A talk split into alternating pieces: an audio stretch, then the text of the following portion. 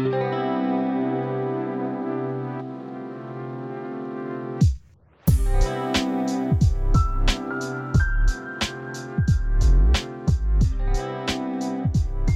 there, I'm Xorje Olivares, and welcome to another Hey Jorge conversation. And I'm really excited to talk to my next guest because you've listened to my work over the past few years, you know that I'm genuinely interested.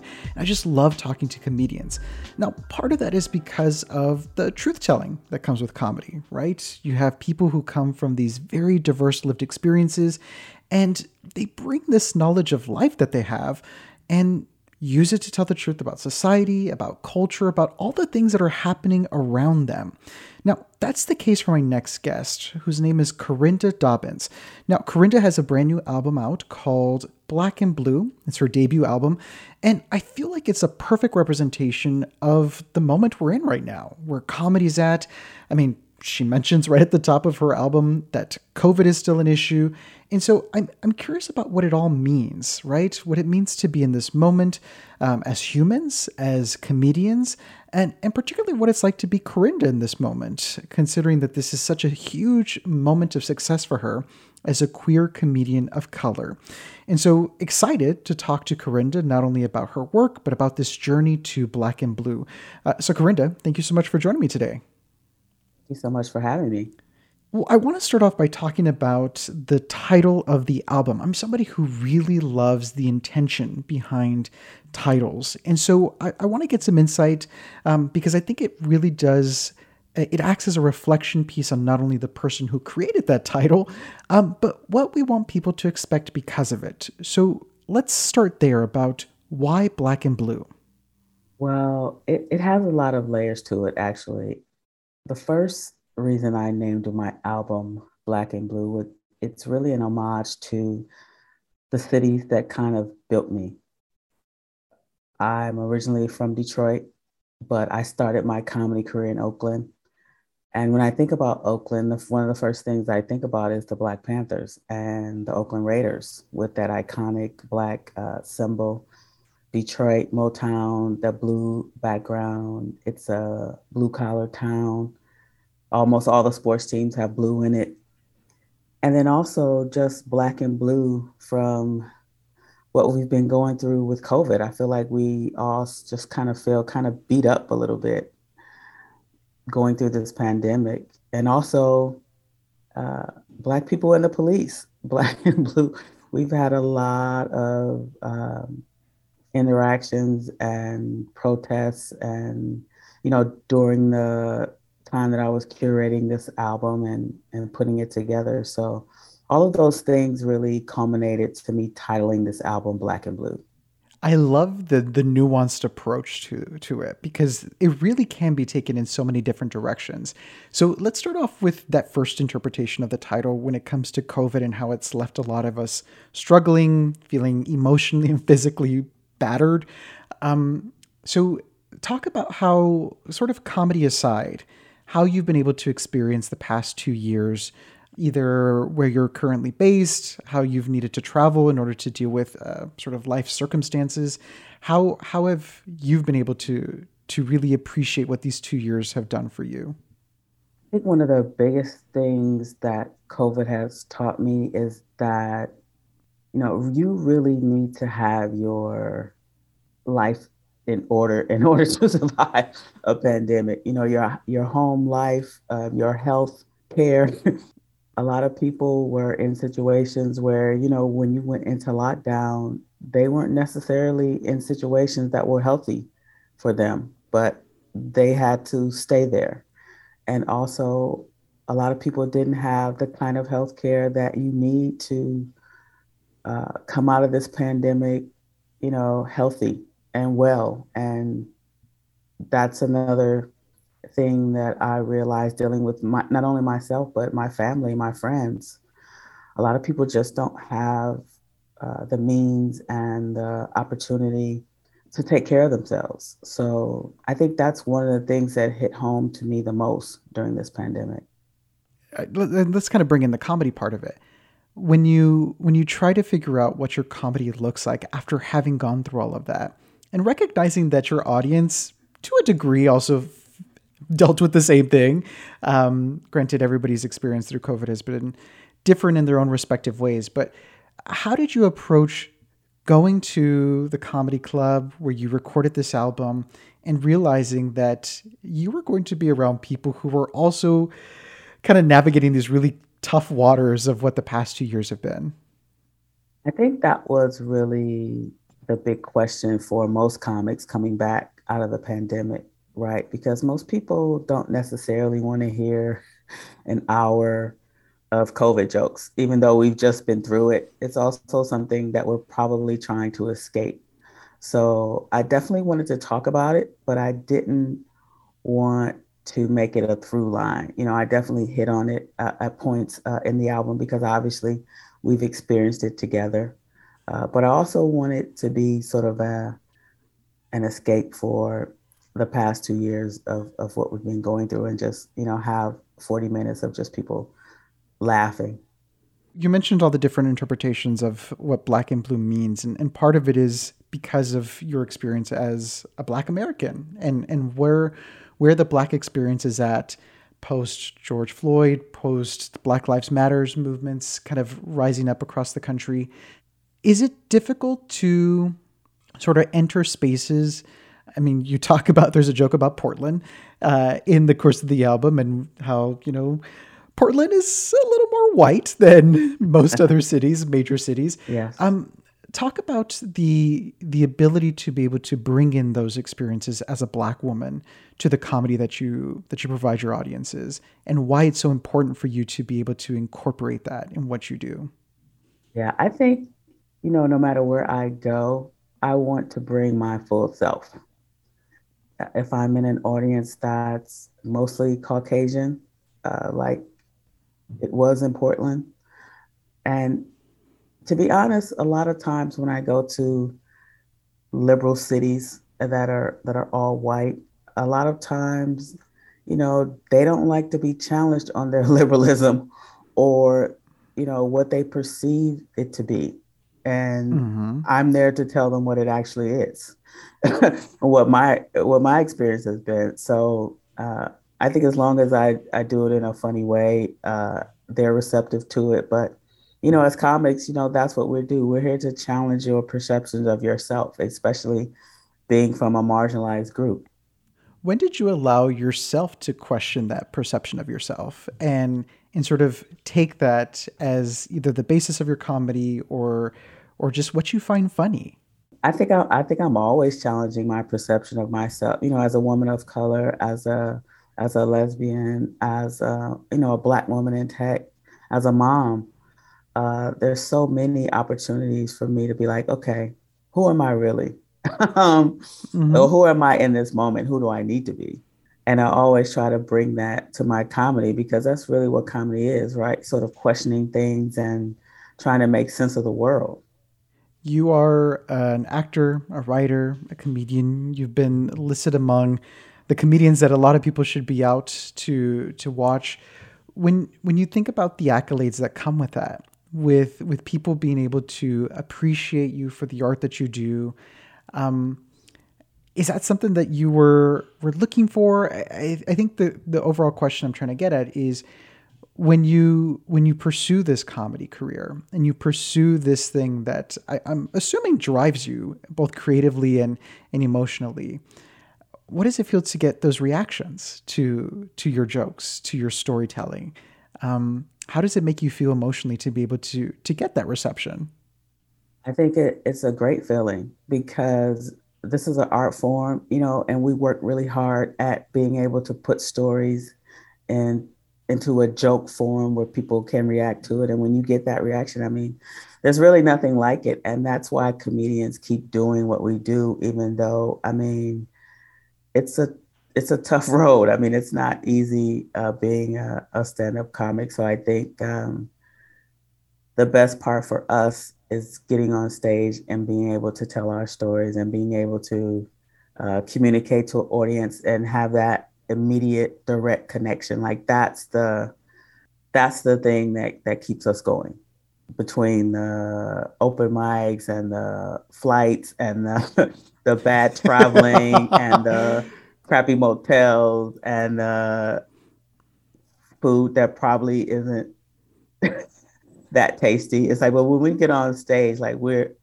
like that. That's our time. Like that's what we do mm-hmm. all that mm-hmm. stuff for to get to that.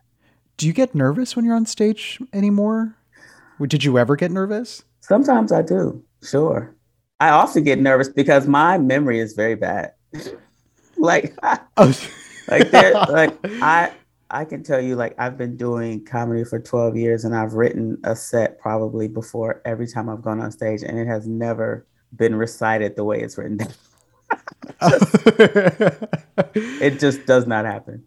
Does it throw you? Does it, or does it kind of like it keeps you on your toes yeah, in a very I, fun, exciting way? I think it keeps me on my toes in an exciting way. Like you, you have to like know how to just be nimble and navigate, even though you know it's never going to go the way you think it is.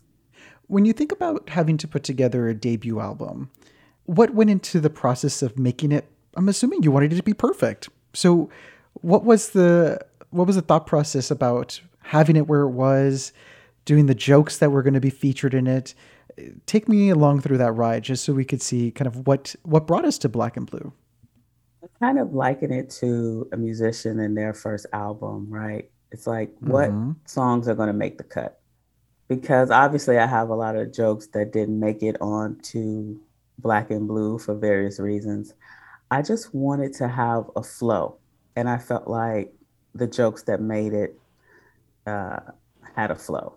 And uh, also, I just eliminated some jokes. I I normally do a lot of like political you know, jokes, but I was just so spent, I think, from the last two years of watching CNN and MSNBC. I mean, I was just literally tired of everything.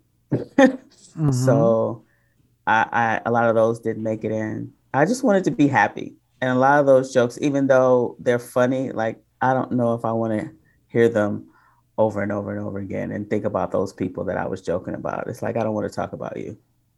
Oh, that makes sense. Like it because I mean, I would and I don't mean to project too much, but if if it were my debut album, I'd probably be listening to it religiously to like savor the moment of being able to have it and to have those jokes surface where you're like, ugh, I mm, this was so two years ago when I was in a really different place in my life and it's time to move on. So I definitely see the the purpose of not incorporating that into something that is always going to be your first. Right, right. I definitely, like I said, I definitely wanted to touch on COVID because I feel like that's a touchstone moment for all of us. And mm-hmm. um, I wanted, we know we're all in this together, but you know, certain jokes that I, have done about politics and policies, and um, I just felt like maybe my debut album wasn't wasn't the the place for that. And certainly, maybe my second album, I may get back to it when I feel like, you know, we're in a better place in this country and maybe you know i'm feeling like the burden is kind of kind of off and i can be a little more fancy free with it. But i feel like you know those jokes were kind of heavy for me uh, mm. even though i i had done them for a while. I just feel like i don't want to talk about these people. I want them to go away and i want them to go hide i feel like a lot of people agree with that yeah. What did you as as a fellow queer person of color knowing just how difficult the last several years were under that particular political administration did you find it difficult to laugh? Did you find it difficult to to make jokes that weren't tied to something that really was heart-wrenching and heart-wrecking for a lot of us? I did. I did. Sometimes i found it difficult to get out of bed in the morning you know? I'm like oh my god what did he tweet this time? It's like mm-hmm. every day that I thought that something couldn't get worse, it was getting worse. And so it was difficult for me to write about that. And so I just needed to take care of me and my family and my space before I could even sort of broach, you know, the kind of topics that I wanted to to talk about. And obviously I did do some jokes about um, you know, that administration and the situations and but I tell you, he made it hard for comics because I mean, he was just a joke. It's kind of hard to make a joke about someone who is a joke. So I, it, mm-hmm. was, it was it was kind of hard to write material on that that guy. So to kind of bring things tie a little bow on this particular story about politics, Uh, it's interesting that, you know, think about this particular new administration. We have our, our first black female vice president who hails from Oakland. That is where Black and Blue was recorded. Uh, so, talk about, you know, we were, we were talking about the process of, of what made Black and Blue what it was. Why there? Why did you choose to to perform your routine there and record the album there? Well, I always knew that I, I my very first choice was to record my first album in in the Bay Area. That's where my comedy career started. I started at an open mic in Oakland, Woody's Cafe. So I mean, it's very near and dear to my heart. And uh, you know, I recorded it with my good friend Dia. We both recorded our albums the same night, and there were just a lot of black and brown people in San Francisco that you know, you don't really see that anymore. And we had them all there in one place, and that was special for us uh, mm-hmm. uh, for obvious reasons. You know, there used to be a very large black and brown uh, population in San Francisco, and most of those people have been gentrified. And I talk about that on the album as well. Um, so even through my comedy career, you know, the audiences have changed, you know, over a decade of when I first started. Um, so in what particular way? What have you what have you noticed just kind of looking out and who's looking back at you? Uh, when I first started, you know, a, there was just a mix of people uh, in San Francisco, and now it's very kind of tech broy uh, audiences and not many people of color. So I see the gentrification in real time in my shows over the years. How does that change your joke writing process? knowing that if if you go to a particular space and that audience has changed, how does that impact what you write and how you deliver it? I think I just talk about my experience and how that has changed how I operate in that city. you know, mm-hmm. you know, one of the jokes is that I, I don't see black people in San Francisco anymore. and you know, there's a joke about that. And um, you know, I definitely have to address it I mean, I feel like I wouldn't be a, a, black comedian if I didn't address the fact that you know I used to have a joke. It's like in my in my like my writer. It's like if you don't have two people, black people in the audience, like I'm not performing. Like that's like that's the bare mm. minimum.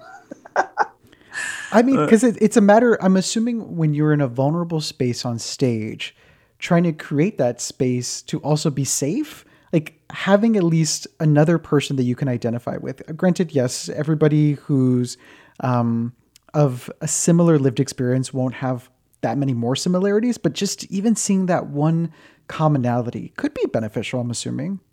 Absolutely.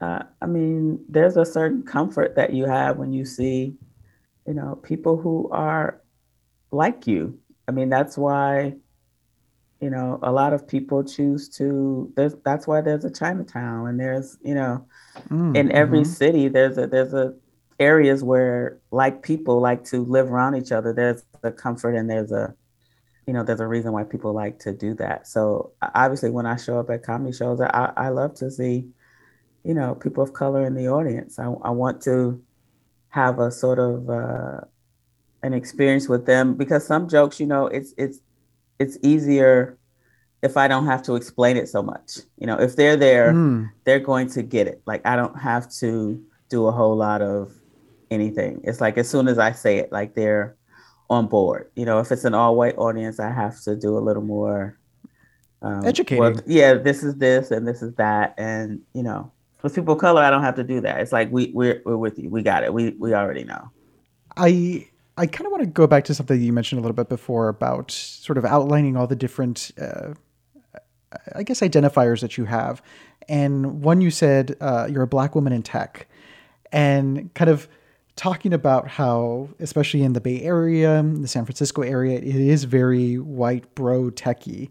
When you think about sharing that space, that tech space, like do colleagues know that you do comedy or is that sort of like your little secret on the side um, to kind of uh, make sure that it is uh, something that's a little bit different from from what you do professionally um, for that space the longer i did it it was harder and harder to keep it a secret um, because people from work would be at my shows not knowing that i was on the show Mm. And they would come to work and tell people like, "Oh, did you know that Karinda did stand-up comedy?" And of course, people would be like, "Oh, absolutely not. We didn't know." um, so the longer I did it, you know, it was sort of a the worst kept secret uh, at at work. And I, and of course, I had jokes about being in in biotech because there are a lot of microaggressions that I experienced uh, in tech, and of course, I wanted to share those with people. So, um, and I think it probably got back to like, oh, doesn't she do some jokes about work? Yeah, she does. Better go check them out so you can see what she says. Yeah. What is it about? Um, sort of another identifier that you brought up was was being a mom. What about motherhood sort of informs how you go about joke writing? I got to tell you, when I, when my daughter was in her teenage years, uh, being a comic was so therapeutic for me. I don't know if I would have made it without without that. Like I couldn't afford uh, probably I couldn't afford therapy, so that was that was my spot. That was my jam. And my daughter initially wasn't really that thrilled about me talking about her escapades on stage, but I told her I was like, "You you're really lucky that I get to talk about it on stage because I I get to let it go, and then you know mm, mm-hmm. we can move on from there." Has she kind of turned around to yeah, she, of... she, she turned around to it. Now she's like, oh, my mom talks about me in her act, and now our friends come to my shows, and she's really excited about it. When you got a chance to listen to Black and Blue, the debut album, in its entirety, mixed score, whatever you know, everything that goes into having the final product. What was the first thing you thought of? I was like, thank God we had a small window to get this album mm. done because oh. this album was supposed to be done supposed to be done out I mean a, a year and a half ago. And the variants life happened. The variants took over variants came. and we didn't do it. And you know, Delta was kind of trailing off and we recorded this before Omicron really took off. And so we had that little sweet spot to to do it. And when I listened to it, I was just like really, really excited that we got an opportunity to have people in a building safely distanced, masked, laughing, and experiencing this laughter with each other and got it recorded. I was just really, really happy about it. Now that the album's out into the world, what's the next thing? What's the as you're climbing the mountain of success, what do you what do you want the next summit to be? obviously I want to get out and tour and support the album. That was the original plan. Of course, we don't know what the next wave of COVID is going to do, but over the summer that that would be the next step in in getting out and letting people see me live. And then hopefully you know we can get started on the next album. But yeah that that's that's the next plan to to get out and and tour and and go hit some cities. You mentioned that it, again, Black and Blue was recorded in Oakland. That's where you started your career. You said you did uh, an open mic night at Woody's, I believe you said. Mm-hmm. It was actually recorded in San Francisco at, at the Punchline, but it's Oakland adjacent. It is like it's all it's all the same. Thing. Just thing. crossing like, a bridge. It, yeah, yeah. Close enough. When you think when you think about that that night, do you remember much about that first night at Woody's? Oh yeah, I remember everything. Everything. You know, I showed up and I, I, I signed up and I was the only comic to sign up for an open mic. And if you know anything about comedy, that never happens. I mean, it's just it's unheard of. I mean, it's like a unicorn. Mm-hmm. And so I was the only comic to perform that night. So I did like eight to 10 minutes my first night. Usually, I think you probably do two to five minutes your first time up. And I had some people there, but there were also a lot of people that I didn't know, and people seemed to be receptive to my performance. So I was like, hey, you know, let's let's keep this rolling. Actually, the guy who was hosting the mic, he was he said he couldn't believe that that was my first time doing comedy. So that was really uh, heartening. Talk about me. words of encouragement. Yeah. So I'm like, hey, let's keep this rolling. Let's let's see where I can go with this. Are there things about the Karinda from 12 years ago at that Woody's that you still see on stage? Like this, the stage you were on performing the Black and Blue album material. Did you did you see her? Did you feel her Would it be there with you? I did. I did. And you know, she still has the love for stand-up comedy. Like that was the moment where I realized that I loved it. And so to see the culmination 12 years later, to still have that love for it and to still be as excited to do it and to still be loving making people laugh that she she's she's still there well, a reminder to our listeners that you can stream the debut album. Again, it's called Black and Blue, wherever you listen to your content. Um, Karinda, how can people learn more about the stuff that you're doing, follow your work, and should you get a chance to go on tour, where they can find more information about that? They can go to my website, karindadobbins.com. Everything that I'm doing is there. Uh, they can also follow me on Twitter, Instagram, Facebook Everything is just my name. I didn't get fancy with it. I didn't try to. I know a lot of comments. Hey, it helps with the branding. Yeah, it's like it's, it's consistent. It's just Karinda Dobbins everywhere. Wonderful. Well, Karinda, thank you so much for joining me and for for bringing your art to the world in this in this way. I'm very appreciative of it. Thank you so much, and thank you for having me. And I hope that I can see all the people very soon on stage. Um, wherever you are, hopefully you'll come see me if I if I come to your city.